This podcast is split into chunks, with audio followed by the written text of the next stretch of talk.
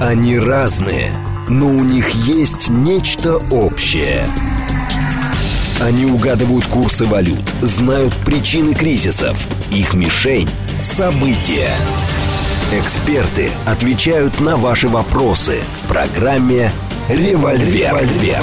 Программа предназначена для лиц старше 16 лет.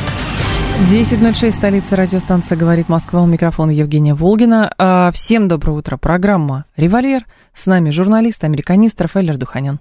Доброе утро. Доброе утро. Наши координаты 7373948, телефон, смски плюс семь девять два пять восемь восемь восемь восемь девять четыре восемь, телеграмм для сообщений «Говорит Москва», бот смотреть можно в YouTube-канале «Говорит Москва».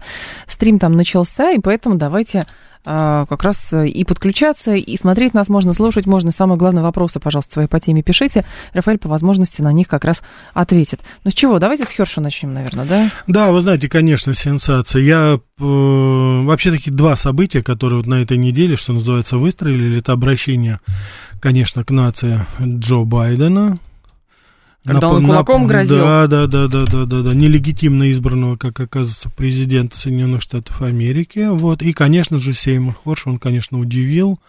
И сейчас, конечно, это еще будет все анализироваться, но, конечно же, это я просто даже не знаю, наверное, все-таки он уже известный журналист, но я думаю, что он войдет в историю. Даже не Абу Грейв, его, так сказать, разоблачений, даже не то, что он еще писал о Вьетнамской войне, а, наверное, вот это такой, знаете, такой, ну, заключительный аккорд его карьеры. Мы напомним, ему 85 лет. Я знаю, да, 37-го года рождения. 37 он, кстати, не исключил, что может приехать в Госдуму, он выступить там. вот, да, вообще, конечно, потрясающий человек. Я, к сожалению, вот не, не смог пересечься, не встречался с ним, работаю в Америке, но вот я помню его Пулицеровскую премию. Конечно, это вот тот самый случай, когда э, качественно а журналистика стоит доверять? Понимаете, в чем дело? Здесь, э, ну, проверка, так сказать, только одна может быть. Это э, источники и э, реакция в самых разнообразных политических кругах, понимаете? Вот это демократы молчат, просто молчат, ничего не говорят. Республиканцы, ну, взорвался, безусловно, эфир, то есть это и кто только не оттоптался, и Такер Карсон, Шон Хеннеди, Гарфилд, Марк Левин, Майков, все абсолютно, Билл О'Райли. Причем каждый по-своему все это интерпретировал, и все это, все, о чем это говорилось, то есть это, конечно же, безусловно. И самое главное, конечно же, это все легло на вот события как раз на так называемого обращения Джо Байдена в Конгрессе, то есть, в принципе, там вот квинтэссенция, это сенатор, э, конгрессмен, э, конгрессмен э, Грин, которая выкрикнула, наверное, то, что уже давно ну, вся Америка хотела сказать своему незаконному президенту Джо Байдену. Лжец, liar, liar, это кричали. Евгений, это впервые в истории Конгресса такое во время обращения президента к нации. Угу. Скандирование было, там несколько человек скандировали лжец, лжец, лжец. И я, конечно, предлагаю посмотреть, по-моему, в сентябре это было выступление Джо Байдена, где этот человек просто на голубом глазу, что называется, говорил о том, что эта Россия взорвала свой собственный Интересно просто реакция. Во-первых, ну, обычно же двояко можно относиться к публикациям в СМИ. С одной стороны, если это политически целесообразно, а, этим начинают манкировать всячески и говорят, да, мы проверим эти факты. А если с точки зрения как бы правящей а, верхушки это, э, наоборот, может навредить, это всячески попытаются спустить на тормозах. И поэтому, с учетом того, что, в принципе, а, роль средств массовой информации, она постепенно девальвируется, вот, то возникает, конечно, вопрос, а ход-то этому будет? Ну, вот будет очередное у него а, расследование. Был Watergate, Абу Грейп, был что там, вот эта резня в Сongми, и, соответственно, теперь будет еще и взрыв северных потоков. Во-первых, интересно, с учетом его биографии, и все знают его а, прочной связи с а, спецслужбами американскими, а может быть не только американскими, возникает вопрос, да. кто пытался, с вашей точки зрения, для чего это было сделано? То есть кто-то хочет себя, а, ну, немножечко отодвинуть, то есть весь как бы луч направить именно на Соединенные Штаты, может, знаете, британцы, мы ни при чем, вот, пожалуйста. А может быть, еще кто-то в этом мог быть замешан, заинтересован. То есть зачем? Это же не случайно появилось. Вы знаете, здесь, я думаю, комплекс. Э, и очень достаточно усиленно сейчас ходят слухи о том, что это, скажем так, с молчаливого одобрения а, некоторой группы в самой демократической партии, которая не хочет, чтобы Джо Байден на потеху, что называется, всему миру, шел на очередные президентские выборы. То есть это то, что, по идее, должно добить. Потому что там же указывается, помимо всего прочего, что это был личный приказ Джо Байдена. Это была его личная инициатива и личный приказ.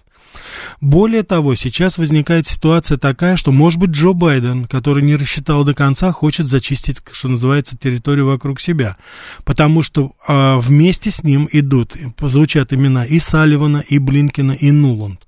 Это наиболее такие реакционные сейчас круги, которые ратуют за, Салливан, может быть, в меньшей степени, но, тем не менее, они ратуют за ну, фактически открытый вооруженный конфликт с Россией. То есть есть какие-то силы, это наверняка такие двухпартийные, я думаю, это и в республиканской, и демократической партии, которые считают, что нынешняя администрация зашла слишком далеко уже.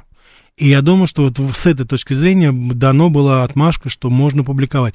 И то, что Херш был выбран, это не случайно. Они прекрасно знают, что у этого человека есть репутация, одна из немногих, может быть, в Соединенных Штатах Америки, которому доверяют в полном объеме. И помимо всего прочего, я думаю, что будет еще, конечно, элемент какой-то, знаете, неожиданности, может быть, знаете, какой-то, какого-то случая. Здесь тоже может быть. Я думаю, это определенное стечение обстоятельств. Но тенденции вот именно такие сейчас там происходят. Дело в том, что все больше и больше они сейчас начинают говорить о том, что слишком далеко мы зашли в, в, своих, в своем противостоянии с Россией. И вот в этой связи, Евгений, я хочу, чтобы вы обратили внимание, вот материал, который мы с вами нашли, это по, заседанию, по э, постановлению Конгресса. Отменить а, то, что было да, 30 лет назад. Да, да, да, да. Но вы знаете, это же символично уже. Никто об этом не сказал. Я думаю, что это в связке идет. Уважаемые радиослушатели, сейчас у нас резолюция готова в Конгрессе, где признаны ошибочными, неверными действия Соединенных Штатов Америки, а теперь, внимание, в Ираке, в 2002 году, и более того, в том же самом Ираке в 1991 году. Были в пустыне. А я хочу напомнить, что... Заливе, да. да, да. А я хочу напомнить, кстати, Евгений, если вы помните, как раз вот это событие 91 года, это были санкционированные Организации Объединенных Наций. Да. И все равно американцы сейчас выдвигают вот такой законопроект, что это было ошибочно. И они тут спустя 20 лет вдруг вспомнили, как же так, ведь тысячи американцев погибли там, ну то, что миллион там погибли иракцев. Еще немножечко, и я да. Поверю, что они да, скажут, да, мы да, напрасно да, казнили да, да, Саддама да, Хусейна. Саддама Хусейна, да. И и, и еще, так сказать, очень любопытное заявление, то, что отрицали все администрации, сейчас Конгресс подтвердил. Он сказал, что это стоило Америке тысячи жизней. Я хочу напомнить, только в 2002 году и 2003 году в Ираке погибло более 15 тысяч американских солдат и военнослужащих. Это первое. А второе, здесь, значит, еще они сказали, триллионы долларов на, были потрачены вот на эту, как говорится, кампанию. Там, потому что раньше не признавалось, говорилось, что это не настолько много, но вот сейчас они признали наконец. Но, с другой стороны, они могут это признать, но это не мешает никоим образом продолжать тратить деньги на поддержку да, Евгения, других военных конфликтов. Совершенно верно. И вот, кстати, здесь мы подходим к проблеме, о которой мы с вами очень часто говорим. Дело в том, что вопрос о том, и что же теперь будет, да, ну вот он опубликовал эту, так сказать, информацию. Да. Что будет это? А это вопрос не к ним, это вопрос не к американцам, это вопрос не к Хеш, это вопрос к нам. Мы должны с этим делать. Мы должны что-то это мы делать. Мы должны, ну как, вот, во-первых, сейчас это уже понятно, что это террористический акт, который спонсировался и организовывался руководством Соединенных Штатов Америки. И у нас есть конкретные фамилии. Это Блинкен, это Но Байден. у нас фактов нет, у нас нет, есть просто у, публикация в СМИ. Значит, у нас есть уже совершенно конкретные вещи. Потом, сейчас появилась информация о том, это наше уже средство разведки, я не знаю, тоже утечка, о том, что в этот момент, в момент подрыва газопровода, кружил был, значит, по крайней мере, один разведывательный самолет Посейдон, который кружил над этим местом. Так это было известно еще в тот день, Нет, как... Э, значит, это было известно, Значит, Рафаэль, дело в том, что сейчас известно. понятно, почему это было, почему он там делал. Он координировал действия этой террористической группы, которая взорвала. То, что они там летают, это понятно. Но сейчас, когда мы этот пазл с вами сводим, конечно, это косвенно, Евгения, ну, безусловно. Но, простите меня, у них и косвенных не было даже доказательств, когда они нас обвиняли во всех смертных грехах, начиная с, Скрип... с Литвиненко, кончая Скрипалем. И максимум, что они смогли сделать, это просто наложить санкции. Вот и все. А Поэтому здесь... Нет, подождите. Резонанс был совершенно огромный. Мы тоже должны это сделать. Потому это что наше. они умеют этим пользоваться. Здесь и мы должны вопрос. уметь. А как мы? Ну вот вчера Патрушев сказал, что у нас нет доказательств, звоните в Вашингтон, у них спрашивайте, если они ну, это очень написали. плохо, что так Патрушев говорит. Потому что надо организовывать, на основе этого материала уже надо организовывать информационную кампанию политтехнологий. Подожди, информационную кампанию надо начинать а, сейчас... или все-таки какие-то следственные действия? Потому что у нас-то настаивают на а, соблюдении международного права. Другое дело, что мы каким-то образом, наверное, можем воспользоваться этой статьей для того, чтобы продвинуть собственные интересы там, то есть, там, не знаю, а, каким-то образом ускорить это расследование. Хотя, конечно, этого ничего не будет. Евгения, информационная э, повестка, она многогранна. Это, безусловно, инициация каких-то, так сказать, действий юридических, леги, так называемых легальных действий. Это, безусловно, информационная кампания в третьих странах. Мы должны говорить, объяснять, показывать, что из себя представляет руководство нынешнее. Мы должны предпринять действия на дипломатическом, э, так сказать, уровне. Я думаю, что отзыв посла после вот таких публикаций. Норвегия, Англия. А почему Америка. молчат тогда? У вас есть понимание? Почему У меня молчат? есть, да, почему потому этим что не я уже, потому что мне кажется, что у нас все-таки не хватает политической воли. У нас сейчас, я понимаю, что руководство занято, но я считаю, что просто не хватает элементарно политической воли для. И нет, я не знаю, так сказать, я еще раз говорю, что я не знаю, кто у нас советники у нас вот в администрации президента, кто советует, кто говорит, кто участвует в выработке внешнеполитического вектора. Потому что Министерство иностранных дел это исполнительный орган. Да? Они, конечно же, формируют, но они исполняют это. Но идеология, Либо мы говоря, не хотим рубить с плеча, то есть это может быть, Вы можно знаете, ну, как уже, провокацию уже Нет, это уже тогда просто это бессилие абсолютно, и иначе назвать нельзя. У нас такие козыри сейчас. Мы можем такие, я не знаю, ну просто просится несколько несколько вариантов политтехнологий для того, чтобы использовать это в наших интересах, показать, что из себя представляет наш противник. Мы же уже назвали их врагами, ну так давайте действовать на нашем уровне. То, что нам ничего не стоит. Почему у нас послы в Норвегии, почему послы в Англии, почему послы в, в Америке? Снижайте уровень контактов. Я еще раз хочу повторить, ни, никаких запретов, никаких железных занавесов. Мы ждем, что всех. это они сделают, а мы будем на это реагировать. Вчера посол наш, э, который работает в Лондоне, он сказал, что... Келлен, если я не ошибаюсь, его фамилия. Он говорит, что отношения уже дальше падать некуда практически, но мы инициировать э, ничего сами не будем, а они сами должны к нам прийти и, соответственно, там что-то предложить. Ну, значит, вот мое мнение, этот посол занимает чье-то место. Мне кажется, это совершенно непрофессионально. И я еще раз настаиваю, что это отсутствие политической воли нашего политического руководства. Так нельзя себя вести. Хватит отсиживаться в окопах. Мы каждый раз повторяем одно и то же. Надо наступать, надо действовать, надо проводить нашу политику, надо защищать наши... А как вы хотите защищать наши интересы, если мы будем ждать, когда они нам что-то сделают? Ну, что это такое вообще? 7373948, телефон прямого эфира. А что случилось-то? Да много чего. Мы, кажется, разбудили. Много чего случилось. Мы, кажется, разбудили Запроводы взорвали, понимаете, статью кто-то написал. Да ничего не принимайте близко И прочее. А, так, а, мы должны победить в СВО, других вариантов нет, надеяться на кого-то не нужно. Дипломатия давно умерла, и вы это понимаете лучше других. Значит, мы сейчас говорим не об СВО, США. мы сейчас говорим о других вещах, и СВО это, безусловно, отдельная ситуация. Не нужно Здесь сводить, никто. просто это тоже большое, как мне кажется, большое заблуждение, когда все говорят, а, значит, все остальные молчат, просто наблюдают, и вот думают, что же на поле боя это будет. На поле боя военные делают свое дело, но другой разговор, когда, это де... когда а, всем занимаются только военные, а остальные ведомства, которые в связке должны работать, в общем-то, они молча наблюдают а, со своих позиций на вверенной им территории. Вы очень справедливо сейчас, вопрос. Евгений, вы очень справедливо это подметили, и мы с вами несколько раз говорили об этом. Я вот еще раз хочу повторить, я не знаю, согласятся ли наша уважаемая аудитория с этим тезисом. Чем больше мы проведем идеологических, политтехнологических атак на нашего противника, тем меньше крови прольется на реальных полях сражений. Чем больше мы отыграем у нашего врага вот в идеологическом, информационном смысле, несмотря на все неравенство, несмотря на то, что они доминируют, все равно нам нужно действовать, использовать любые, так сказать, абсолютно, есть эти у нас инструменты, есть эти ниши, где мы можем себя проявить, показать, повлиять, допустим. И тогда это, может быть, и меньше нашим солдатам будет. Это, к сожалению, это, знаете, это грустная история, когда русский солдат решает и исправляет потом все, что наворотили политики до него. Ну, сколько можно кровью и слезами, так сказать, продвигаться? Ну, надо же и какие-то другие инструменты использовать. Про другие инструменты тоже интересно. Высказывались про корейский сценарий гипотетического, может быть, э, торможения а, российско-украинского конфликта. И здесь, конечно, тоже большой вопрос. Если в 2015 году просто силовым точнее, волевым усилием э, сказали, мы прекращаем огонь. Ну вот просто прекращаем и все.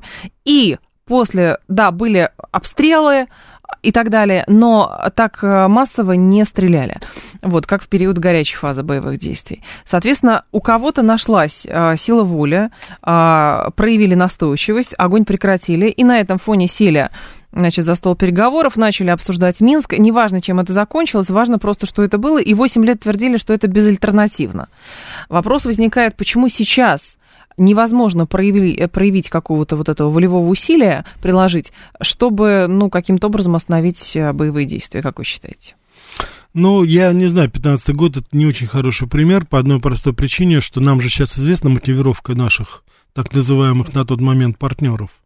Никто не думал ни о каком мире, все это используется только для того, чтобы нарастить группировку, нарастить военные мускулы, и вот то, что мы сейчас с вами крошим ежеминутно, ежечасно, ежедневно, это как раз и есть вот последствия нашего того бездействия.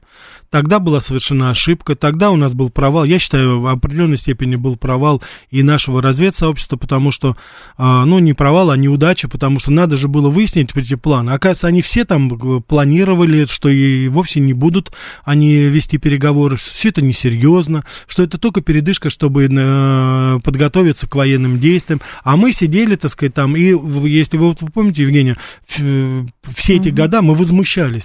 Ну как же Минские соглашения? Вот Минские соглашения. Ну просто панацея какая-то у нас была. Я могу себе представить, с каким ощущением там Меркель и ее компания вместе с Зеленским и с Порошенко, как они, э, так сказать, хохотали и смеялись над тем, как мы трепетно относимся к Минским соглашениям. Угу. Но это просто было, конечно. Это мертворожденное дитя, это было ясно с самого начала. А вы думаете, и... нам это не было ясно? Все же прекрасно понимали, вы что знаете, Евгений, я вот сейчас вот уже Другое отказываю. дело, как э, воспользовались этой паузой. Евгений, вы знаете, вот мне всегда очень умиляет, когда наши политические деятели, которые были задействованы в переговорах, в этом, они потом говорят, да, конечно, мы все прекрасно понимали, да, конечно же, мы все прекрасно знали. Вот кто угу. у нас там в Стамбуле, да ничего они не знали. Давайте мы согласимся с тем, что среди нашего политического руководства существуют дилетанты, которые не делают свою работу, непрофессиональные люди, которые совершенно не понимают азы политтехнологии и вообще не понимают сущность вот нынешнего момента. И действуют они как будто в каком-то, знаете, прекраснодушном состоянии, такая маниловщина политическая у нас. Вот они придут, вот они, мы не такие, мы выше их, ну хватит уже это, ну хватит, уже кровь льется, уже русские города обстреливаются. Ну, я уже даже не знаю, о чем вообще здесь говорить-то можно. А, я не верю, что у журналиста может быть информация больше, чем у наших а, спецслужб, говорит Барс. Ну, слушайте, у спецслужбы на той спецслужбы, чтобы они не раскрывали информацию никакую. А утечки через журналистов это довольно распространенная практика. Почему Дело нет? в том, что там было очень э, грамотно сделано это политоперация, потому что она была в рамках, во-первых, учений Балтроса знаменитого да. 2022, поэтому там действительно было ну, практически невозможно это определить определить там, что за, условно говоря, что за э, груз в рюкзачке у этого водолаза, который туда плывет, которого сбросили там их тысячами, там, ну не тысячами, сотнями, они десантировались, имитировали, значит, подводные работы, там было это очень сложно. Потом давайте не будем забывать, это там частично это международные воды, а частично это все-таки уже прибрежные воды Дании, Германии, Дании, по-моему. Вот, поэтому там, Швеция. конечно, это, да, и Швеция, там невозможно было это уже определить в полном объеме. А здесь же дело даже не в том, что там проморгали, не проморгали, нет. Здесь э, речь идет э, уже сейчас о реакции на происходящее. То есть, очевидно, совершенно, я полагаю, а, наверное, через неделю все было всем понятно. С учетом того, что и про Посейдон была утечка, и уже трекеры показывали. Вот. Но возникает другой момент. Как пользоваться этой информацией, можно ли что-то сделать? Потому что, когда ты, в принципе, ничего не можешь делать, очевидно совершенно, что у тебя просто руки связаны. Вот смотрите, вот представьте себе на минуту, что если даже есть косвенная информация о том, что готовится теракт. А я хочу напомнить, что и Байден, и Нуланд, они до этого совершенно конкретно выступали с угрозами. Байден сейчас, по крайней мере, говорит, что я предупредил якобы Путина о том, что если вот будет там, допустим, а, зайдут наши войска на территорию тогдашней Украины, то, значит, тогда вот Северный поток будет уничтожен можем. То есть вот все это есть. А почему нам не нужно, нельзя было вот после таких заявлений выступить со, со своим заявлением и сказать, что готовится теракт, теракт, возглавлять его будет администрация Америки. Почему они обвиняют нашего лидера во всех смертных грехах абсолютно? Мы стоим и молчим, боимся дядюшку Джо обидеть, а он лжец, И он террорист фактически. Это он, он организовал террористический акт против нашего газопровода, который совместно управлялся, угу. европейского прежде всего. Даже китайцы, кстати, надо, высказались сейчас. Надо было, надо было выступить и сказать, вот это политтехнология, выступить и сказать, на самом высоком уровне заявить. У нас есть неопровержимые доказательства того, что Америка, неважно, есть, нет, это сейчас, господи, кто там сейчас смотрит, как оказалось, есть эта информация, что они собираются совершить террористический акт. В случае, если это будет совершено, значит, соответственно, давайте вот там уже, это любимая наша забава, давайте чертить наши какие-то красные линии очередные. Но выступить надо было. У нас бы сейчас было колоссальное информационное преимущество. Это азы политтехнологии. И мне непонятно, почему это не используется. Это постоянно. Это касается и нашей операции на Украине. Это касается наших взаимодействий с нашими партнерами в ближнем зарубежье. Это касается огромного аспекта. Мы, у нас какой-то остаточный принцип. Вот то, что вы, Евгений, обозначили, по-моему, очень и очень наглядно говорит. Мы подождем, пускай они сделают, а мы потом ответим. Да, я ну, посла господи. процитировала, ну, да. так вот, а, это посол целый у нас. Кстати, МИД КНР даже выступил по поводу этой статьи, и заявление можно считать гораздо более жестким, да, чем вот у нас. именно. Вашингтон должен понести ответственность, если взрывы на северных потоках были делом рук США. МИД КНР о статье Херша. Ну вот, пожалуйста. Ну вот, а что мешало нам хотя бы вот с таким заявлением выступить и сказать, что Америка понесет а мы свою долю? мы надеемся договориться. Ну да, мы выше этого, я же забыл. А мы, не, а почему выше? Наоборот, мы просто, ну очень сложно, видимо, хотя у китайцев тоже много денег а, в, в Штаты вложено. Поэтому... Вы знаете, Евгений, я вот, я не хочу, как говорится, сейчас, знаете, а, проводить параллели, но я, вы знаете, я сейчас вот преподаю, так сказать, в, в нашем ведущем вузе политтехнологию, я разговариваю со своими студентами, я слышу более разумные, более энергичные, более патриотические речи. И, пока сказать, они там это... не работают, Рафаэль. Пускай, Пока они там не работают, понимаете. Ой, не знаю, не знаю. А активных По крайней мере, на словах, на словах хотя бы, чтобы это соответствовало. Неужели это уровень уже, так сказать, Я вас уверяю, на словах, скорее всего, в кулуарных переговорах э, люди, принимающие решения, говорят и не такое. Это, это, это, еще, одно так, это еще такое клише, да, когда мы начинаем что-то говорить, но вы не понимаете, это же вот вы будете здесь работать, вот вы... Или как мне, знаете, говорят, вот я разговаривал иногда с чиновниками, они говорят, ну а что вы предлагаете? Ну вот что, да, что вот а вы я ничего не могу. Я говорю, ну давайте, Сделать. я говорю, вот ваш отдел мы разгоним, я говорю, да, сюда сядут мои студенты, и мы тогда вот э, вам скажем, чего делать. Почему вам, мы вам должны говорить, вы, люди с огромными зарплатами, со своими, как говорится, привилегиями, вы не можете элементарную ситуацию разрулить. Это, это самое главное. Это же информационно, это не надо войска водить, не надо деньги тратить, это просто... Надо ответственность принимать, Рафаэль, ну что ну, вы, ну прям, правда, как наивно Евгений, рассуждаете. вы что, хотите сказать, что у нас чиновники чиновники безответственны некоторые в руководстве? Нет, конечно. Нет, конечно. Ну, да. ну, У них просто вы, своя логика. Прямо такое, вот да, все. скажете, конечно. А... Вот поработаете в администрации президента, посмотрим, да, тогда? А, ну, примерно так. А для чего при администрации Трампа расходы по противодействию Северному потоку перенесли в военный бюджет? Означает ли это вовлеченность республиканцев в подрыв Северного потока? В чем был смысл переноса расходов на военный бюджет? Разве это не доказывает не доказательство причастности Пентагона к происходящему? Послушайте, верховный главнокомандующий американскими вооруженными силами, такой незаконно избранный президент Джо Байден, он уже признался и сказал, что он это сделал. Ну, что уже? Нет, как он, он не говорил, что он. Вот сейчас они в Белом доме сказали, что всю неправду Херш написал. Ну, Херш да. написал неправду. А, и доказательства, главное, не нужны, понимаете? Девальвация слова происходит, потому что о, вот Херш выложил, у меня есть такие доказательства. Те говорят, это неправда и не подкопаешься, потому что, а мы не должны вам предоставлять какие-то доказательства того, что это не мы. Нет. Угу. Вот и все. Угу. А, новости продолжим. Они разные, но у них есть нечто общее. Они угадывают курсы валют, знают причины кризисов. Их мишень – события. Эксперты отвечают на ваши вопросы в программе «Револьвер». 10.36, столица, программа «Револьвер», у микрофона Евгения Волгина. Мы продолжаем. Рафаэль Ардуханян с нами, журналист и Доброе американист. Доброе утро еще раз. Байден не считает инцидент с аэростатом серьезным нарушением нацбезопасности США. А шума-то было! А шума-то было!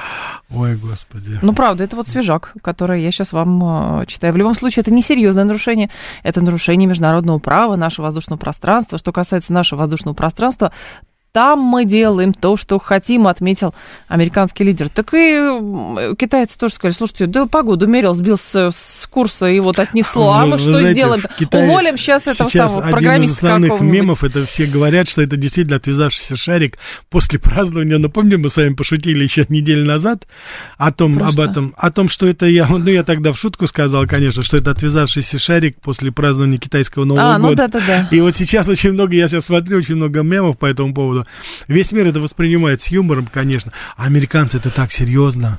Это, так сказать, вторжение, это, это, там, самолеты. Я, кстати, хочу сказать еще одну вещь, что выяснилось. Оказывается, американцы не могли на высоте 30 километров сбить его. Ну да, это понятно. То есть это, и, оказывается, единственное, почему они его сбили, потому что там резко он пошел вниз, и на да. высоте 17 километров да, они его там достать. снизу как-то достали своими там, я не знаю, какими самолетами. F-35, по это да. их самый супер-дупер современный, вот он не смог подняться на 30, а наш, кстати, МиГ-25 еще лет 40 тому назад, по-моему, там летал наверху. Вот, так что это, это, это все не от того, что они такие все, знаете, правильно, а потому что просто не смогли. Смогли бы, сбили бы еще и раньше. 7373948, давайте ваши звонки мы э, послушаем. Здрасте. Алло, пожалуйста. Добрый день, Сергей Алексеевич. Да, Сергей Алексеевич. Добрый день. Вот у меня послание Байдена навеет такой вопрос. Рафаэль, насколько и в какой мере и для кого ежегодные послания президентов Америки носят обязательный характер? Характерна ли для Соединенных Штатов ситуация, когда президент Америки в течение, ну, скажем, своих двух сроков, то есть восьми лет, свое управление в своих посланиях мочалит одни и те же проблемы – которые не решаются годами. И как на это реагируют в Америке? Спасибо. Ну, я хочу напомнить нашему уважаемому аудитории, что послание знаменитое, так называемое State of the Union, и это касается uh-huh. и послания Конгресса, это конституционный так сказать, графа. То есть это по Конституции президент обязан это делать. То есть это своего рода так отчет. Отчет президента о том, что он сделал.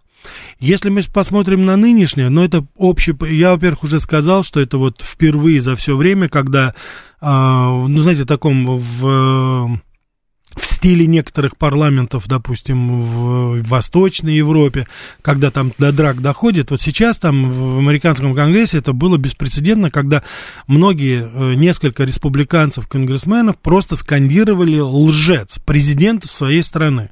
Этого не было никогда такого. Ну, всегда есть, как говорится, первый раз для всего, да? Ну, вот. кого-то из Твиттера удаляют, а кому-то просто в лицо кричат. А кому-то просто в лицо кричат. То, что он там лгал, это абсолютно. Он лгал абсолютно обо всем. Он врал о том, что он создал 12 миллионов рабочих мест, там и 2 миллионов не наберется, и то это после пандемии, потому что люди потеряли, потом вернулись просто к работе. Так что это ложь. Он, вся его, как говорится, речь, это была полная ложь. Он обвинял республиканцев, что они собираются отменить э, программу помощи медицинской, что social security, uh-huh. это тоже была ложь изначально просто. Это наглая ложь, это вызывало возмущение, там просто люди, как говорится, скандировали, кричали ему, так сказать, руками махали, я уж не знаю там, что они ему показывали, но вот это вот в таком духе все это было. Поэтому то, что вот сейчас мы с вами видим, это, безусловно, беспрецедентно и отражает как раз все те события, которые происходят. Теперь вот очень хороший вопрос, Сергей а они, как они выполняют свои обязательства, вот как они отчитываются отчитываются, как они. Во все времена, безусловно, это была попытка заработать себе политические очки какие-то. Это речь не исключение. Но то, с какой уровень беспрецедентный уровень лжи, который вот сейчас льется, то есть после каждой фактически фразы Байдена он прорывался гулом, шиканьем и возгласами из зала.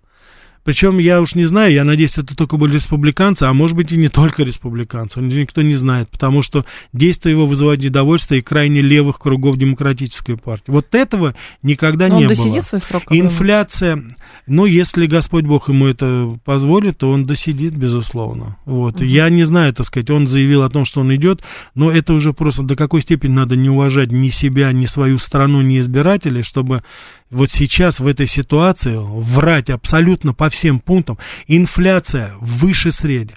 Значит, так называемый interest rate, банковская ставка выше. Преступность зашкаливает просто уже. Вот сейчас вот информация из Сан-Франциско приходит, мне вот Сан э, мой знакомый, так сказать, сообщил о том, что сейчас там происходит. Это просто что-то невообразимое. Около улиц, около выхода со школ стоят сутенеры и хватают девчонок, тинейджеров, э, которые с родителями выходят, и, как говорится, говорят им заняться делом, а хватит учиться, понимаете? И полиция ничего не может сделать. Вот это вот реалии, которые сейчас есть в Америке, помимо всего прочего. Я не хочу... Есть еще более жуткие факты, но, Евгений, я просто не хочу нагонять жути, потому что наша аудитория, так сказать, может быть, сложно будет проверить, но вот кто интересуется, вот посмотрите, что сейчас в Калифорнии, допустим, происходит вот, вот именно вот с преступностью, помимо нелегальной миграции, все, что есть. В каком Но... состоянии экономика, это то же самое. То есть по всем пунктам это минус, минус, минус, минус, минус. Но вранья, за, вранье зашкаливает просто. 7373948, телефон прямого эфира. Ну, понимаете, странно было бы допускать, что политики, где-то есть политики, которые говорят чистую правду, а где-то есть политики, которые говорят исключительно чистую ложь. Другое дело, вот этот анализ внутренних политики Соединенных Штатов, каким образом это может повлиять на хорошо то, что Штаты свой внешний политический курс изменят, потому что нам при взаимодействии со Штатами, честно говоря, ни горячо, ни холодно от того, что где-то там какие-то сутенеры. Нас в большей степени волнует внешний политический курс Штатов. И, как кажется, внутренняя политика никоим образом не влияет. Мы с вами неоднократно подчеркивали, я понял ваш тезис, я, мы с вами неоднократно подчеркивали, что Америка сейчас будет выстраивать и решать свои внутренние проблемы за счет внешнеполитического фактора. Почему я постоянно говорю о внутренних проблемах? Вы знаете, что я адресую это к региональной прессе, с которой я больше, как говорится, дружу и больше доверяю, чем мейнстриму американскому. Не потому, что я какие-то, знаете, там грязное белье какое-то хочу вытащить. Я хочу показать, что насколько все-таки сейчас насколько сейчас все-таки проблема внутри Америки, насколько они сейчас опасны для самих американцев. Поэтому они сейчас будут, чтобы решать эти серьезнейшие проблемы, они будут сейчас делать абсолютно все на внешнеполитическом а, периметре и будут всячески подавлять вот все, так сказать, весь интерес к внутренней политике, все проблемы, которые там есть, они будут решать за пределами Америки. Вот это для нас важно. И когда я говорю, вот насколько сложны, насколько опасны эти проблемы, я говорю, значит, соответственно, их ходы американцев на внешнеполитической арене, они будут беспрецедентны. И, пожалуйста, а разве взрыв газопровода это не беспрецедентно? Нет, Ведь... взрыв газопровода это экономика. С точки зрения Штатов это чистая экономика, потому что нужно русский газ вы замещать знаете, собственно. Да, вот согласен, все. да, согласен с одной стороны. С другой стороны, вы знаете, что у нас э, тоже, как говорится, сжиженный газ мы тоже начали продавать. Безусловно, экономика. Но вы посмотрите, американцы сейчас говорят только об этом. Они не говорят сейчас об инфляции, ушло на второй план.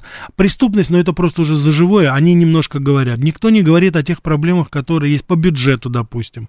Сейчас вот очень многие конгрессмены, которые выступали, они говорили о том, что у нас с таким долгом, ведь опять же потолок, так сказать, долга у нас опять растет, они пытаются его опять увеличить, и опять происходит то же самое. Уже очень многие экономисты говорят, что мы не в состоянии выплатить. Все говорят, а если они не в состоянии выплатить, как они будут платить? Они на электронный доллар просто перейдут и все сами. Ну, они, я думаю... И, и всему миру точно так же скажут. Никаких проблем вообще не будет. Я не думаю, а честно кто говоря, не что... поверит, авианосцы пришлют. Все правильно. Ну, это все агенты Кремля будут или Пекина, Ну, конечно. Или на радиостанции «Говорит Москва», которые говорят правду о том, что происходит в Америке.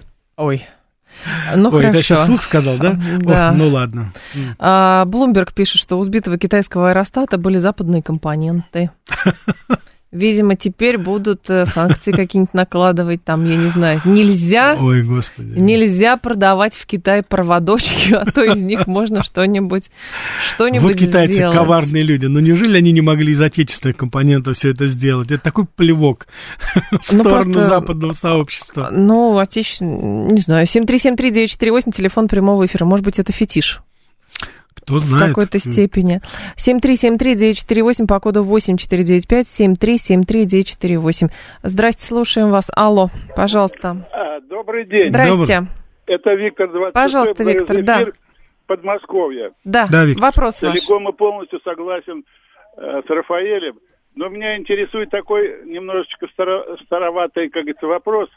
Почему, как говорится, Черномордин, Черномырдин, бывший, как говорится, посол в Украине, ничего не сказал Владимиру Владимировичу, что Про что? в царстве, государстве творится то-то, то-то. При посольстве есть люди, которые смотрят за внешними проявлениями в этой стране и внутренними. Спасибо большое. Почему не сказал Черномордин, а также почему не сказал Зурабов ну, вы знаете, и прочее, это, якобы это, не это, сказали. Это, это, это, да, это отдельная история, а история наших послов на Украине, начиная с Зурабова, и, конечно, господин Черномырдин был э, достаточно чиновник высокого ранга, но я не думаю, что он войдет в историю как посол, да, как человек, который проявился на дипломатическом поприще.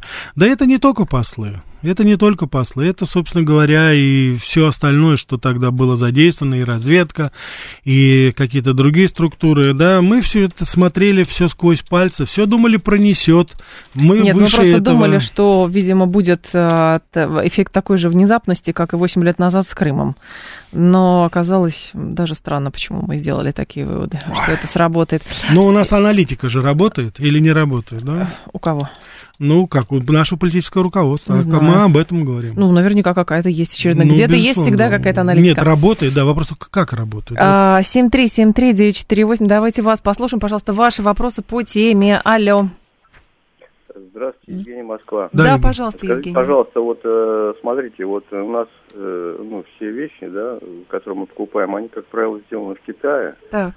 а разработаны в Соединенных Штатах. Вот, э, поэтому вот нельзя ли попросить э, рассказать об научно-исследовательских институтах и э, ну, и других э, учреждений, которые это все разрабатывают. Штатовских. Да, университетов, э, вот, э, и, ну и других э, Спасибо. Но мне Я кажется, понял. для Америки Light. Да, больше, для да? Америки Лайт у нас была передача об американских университетах. Это действительно, что называется, большая разница по сравнению со школами, elementary school, так называемый high school, которые есть, которые, я считаю, просто являются помойками образования. Это по признанию самих американцев. Но университеты это другое дело. Я вам скажу только одно, Евгений.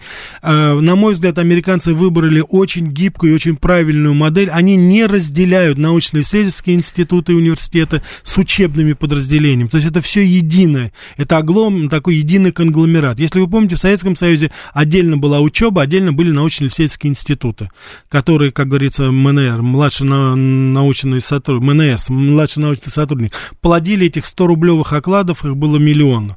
И пробиваться было очень тяжело. Вот э, американцы используют вот эту модель, и она, безусловно, дала свои результаты. Мы с вами видим, это касается хай-тек технологий, интернет-технологий, да, они действительно в этом продвинулись.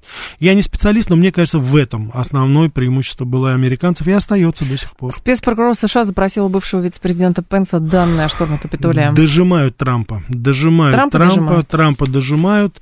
Да, потому что Пенс это, безусловно, слабое звено. Он уже неоднократно высказывался, еще даже будучи вице-президентом, когда началась травля Трампа, он уже тогда, что называется, угу. дал задний ход. Трамп ему за это не простил.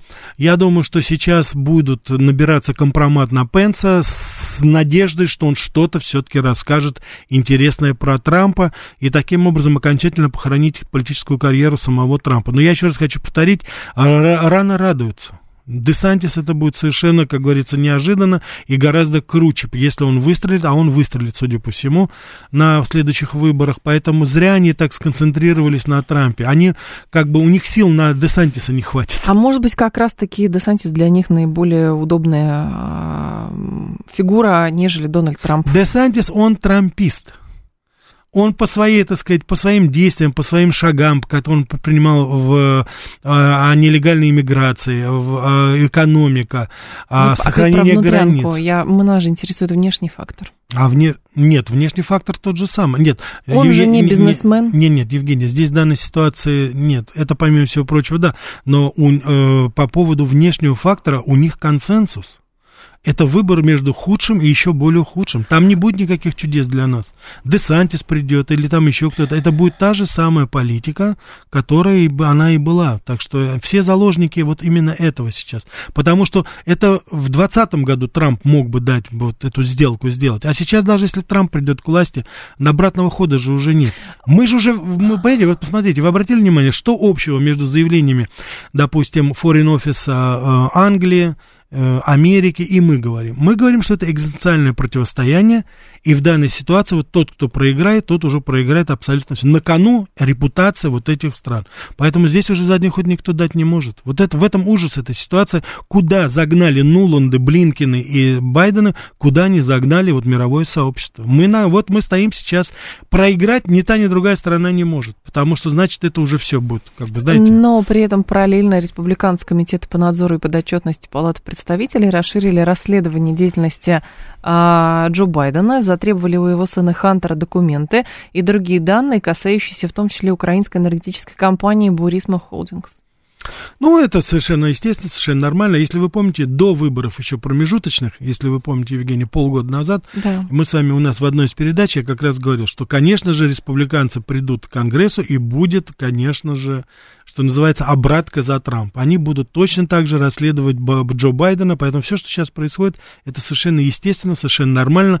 Благо, семейство э, Байденов дает более чем достаточно оснований полагать и действует именно в таком ключе. А получается, ну, как бы ничего никуда не... не все сводится, вся политическая жизнь сводится, ну, так, при поверхностном изучении к тому, что просто группировки сводят э, счеты друг с другом, потому что, а вот ты пять лет назад, мне-то тогда, поэтому получит. Знаете, как у Швейка было, что в сумасшедшем доме каждый мог говорить все, что взбредет ему в голову, словно в парламенте. Да. Это похождение бравого солдат Швейка, если ну, что. Ну, в принципе, да. Я, кстати, когда говорю о политическом истеблишменте, говорю о квалификации, о профессионализме, это ведь касается не только некоторых наших чиновников, это касается абсолютно... А что? А посмотрите, в Англии это клоунада, посмотрите в Германии. Но это же клоуны, какие-то политики. Почему? А не надо их клоунами воспринимать. Это люди, которые четко выполняют свою функцию. Клоуны люди, я роботы. сейчас ни в коем случае не хочу оскорбить замечательную профессию в цирке.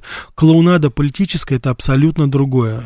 Это совершенно, как говорится, другая вещь. Это более серьезное, более, я бы сказал, знаете, более тяжелое преступление. Потому Если... что вести да. себя так, как они ведут, это недопустимо. Просто. Кому недопустимо, Рафаэль? Недопустимо вот ответственным политикам, которые осознают свою ответственность за свою страну. У них есть определенная логика. Просто надо, логика надо понять одна, эту логику. благо своей страны. Все, другой логики быть не может по определению. Понимаете? Все остальное это тактика, это риторика во время предвыборной кампании. Но когда ты пришел, как говорится, к власти, у тебя только одна забота.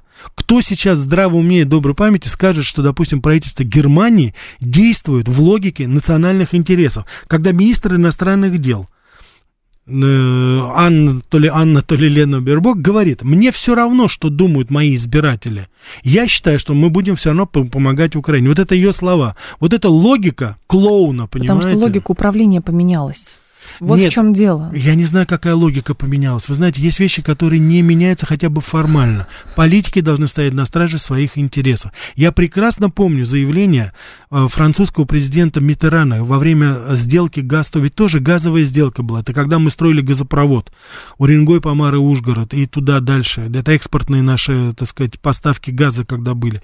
Я прекрасно помню, когда он, социалист, пришел к власти, и он ввел двух или трех, по-моему, э, министров коммунистов. И более того, он поддержал сделку Газтруба.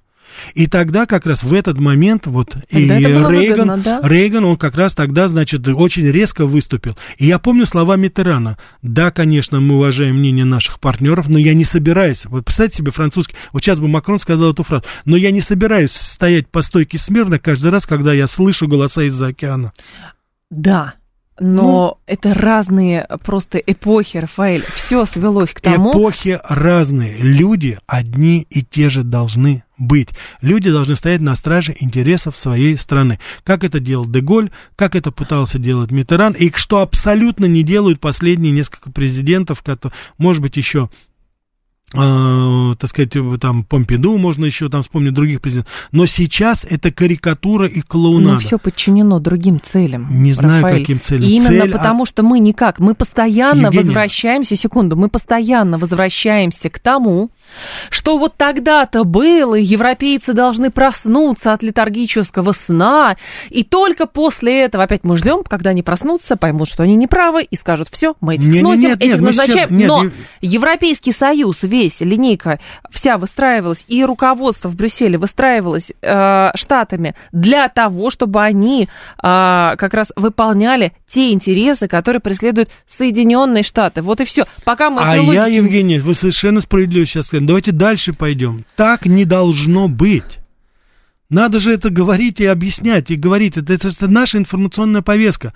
Мы должны говорить повсеместно и объяснять, что, ребята, после таких канцлеров, которые у вас были в той же Германии, после, я, я не знаю, там, ну не надо, да, после Вилли Бранта, я еще помню его, да, Коля, вот сейчас вот это, то, что сейчас называется канцлером, это просто стыдобище. Пока, Человек, который на растерзание отдал свою страну. Пока мы сами здесь не примем а, как факт то, что ситуация поменялась, политический стиль тоже поменялся, и нам нужно исходить из этого, чтобы понять, как с этим работать дальше в угоду себе к сожалению, никаких подвижек не будет. Бесполезно взывать к европейцам, там поколения уже сменились. И для нового поколения, скорее всего, а, тот, кто сейчас правит, в принципе, говорит, ну, а мы других-то не знаем, и все. Мы сами не можем этого принять и ждем, что вот когда-то оно отмотается на 50 лет назад, никогда ничего не отмотается. Так вот, как раз мы с вами подходим к началу нашего с вами разговора. Если наши послы будут говорить, что мы подождем, а потом будем отвечать, так оно и будет. А если мы будем наступательную политтехнологию проповедовать, если мы будем обращаться не к этим клоунам, еще раз повторю в кавычках, не хочу обидеть замечательную цирковую профессию, тогда, значит, так и будет. Мы должны обращаться к общественному мнению, мы должны работать на другом уровне, мы должны использовать возможности всех соцсетей, которые есть все, так сказать, и посол должен использовать возможность, чтобы встречаться напрямую с людьми, которые нас поддержат. А там очень много людей, которые поддержат. Альтернативы для Германии, пожалуйста, возьмите. Они достаточно трезвые мысли говорят. И в каждой стране это есть. У нас сейчас вообще-то уже, уже Мари Ле Пен мы не помним, хотя она выступает сейчас против этой повестки Макрона. Но она не хочет мы... в тюрьму, наверное, сесть наверняка ну, за связи а, с ну, русскими. Значит, ну, значит, тогда нужно опять же и говорить об этом. Это же надо все обыгрывать. Вон в Австрии посадили кого-то, какую-то семейную пару по обвинению в шпионаже в пользу России. Здрасте, слушаю вас, алло. Здравствуйте. Пожалуйста, да. Вот противостояние России и Запада, вот я много интересовался этим вопросом, да. причины, так сказать. Вот чаще называли, что вот у нас много ресурсов, они хотят нас снести, чтобы завладеть нашими ресурсами. Но мне кажется, это неубедительное объяснение. Вот как вы сами, Рафаэль, объясняете такие ментальные и психологические причины вот э, такого ненависти западного мира к России? Вот э, это что, какое-то глубокое такое... Э, чувство или э, это вот э, желание просто похамить, там вот как мачеха из э, этого фильма «Золушка». Понятно, спасибо, спасибо. Вы знаете, я вот вас адресую к стихотворению Александра Сергеевича Пушкина «Клеветникам России». И ненавидите вы нас. За что? За то, что не склонили да, своей головы. Вот понимаете, в чем дело? Это всегда была такая загадка. Два раза, по мнению очень многих людей, ну, фактически вот Наполеона называли антихристом даже, да. Два раза Россия спасала Европу, а еще, если мы говорим там во времен Орды, если мы еще вспомним, Россия спасала Европу, заслоняя его. Россия выковалась вот именно такой страной, которая не, не это Франция могла, так сказать, сдать абсолютно все, поделить себя пополам, забирайте наши вина, коньяки, женщин, только не э, потрошите наши подвалы и не уничтожайте наш конечный спирт. Вот это, наверное, все-таки менталитет, потому что они прекрасно понимают, что, ну, не будет Россия плясать под их будку. Будут моменты какие-то слабые, может быть, слабости, которые были в 90-е годы, но все равно не смогут они это сделать. А то, что касается природных ресурсов, так это, собственно говоря, это тоже в обойме кто, никто не отменял. А, это была программа а, «Револьвер». Был Рафаэль Ардуханин. Про что Америк Лайт? Сегодня будем говорить о саентологии. О, Ого, это же из Тома Круза что-то, я помню. Да-да-да, и Джона, и, и Джона Травольта. Модное, модное направление. Да, после мормонов говорим о саентологии, поговорим об этом очень-очень опасном течении. Так, масоны были, мормоны были, теперь саентологи. Да. Новости, я к вам в 14 часов вернусь.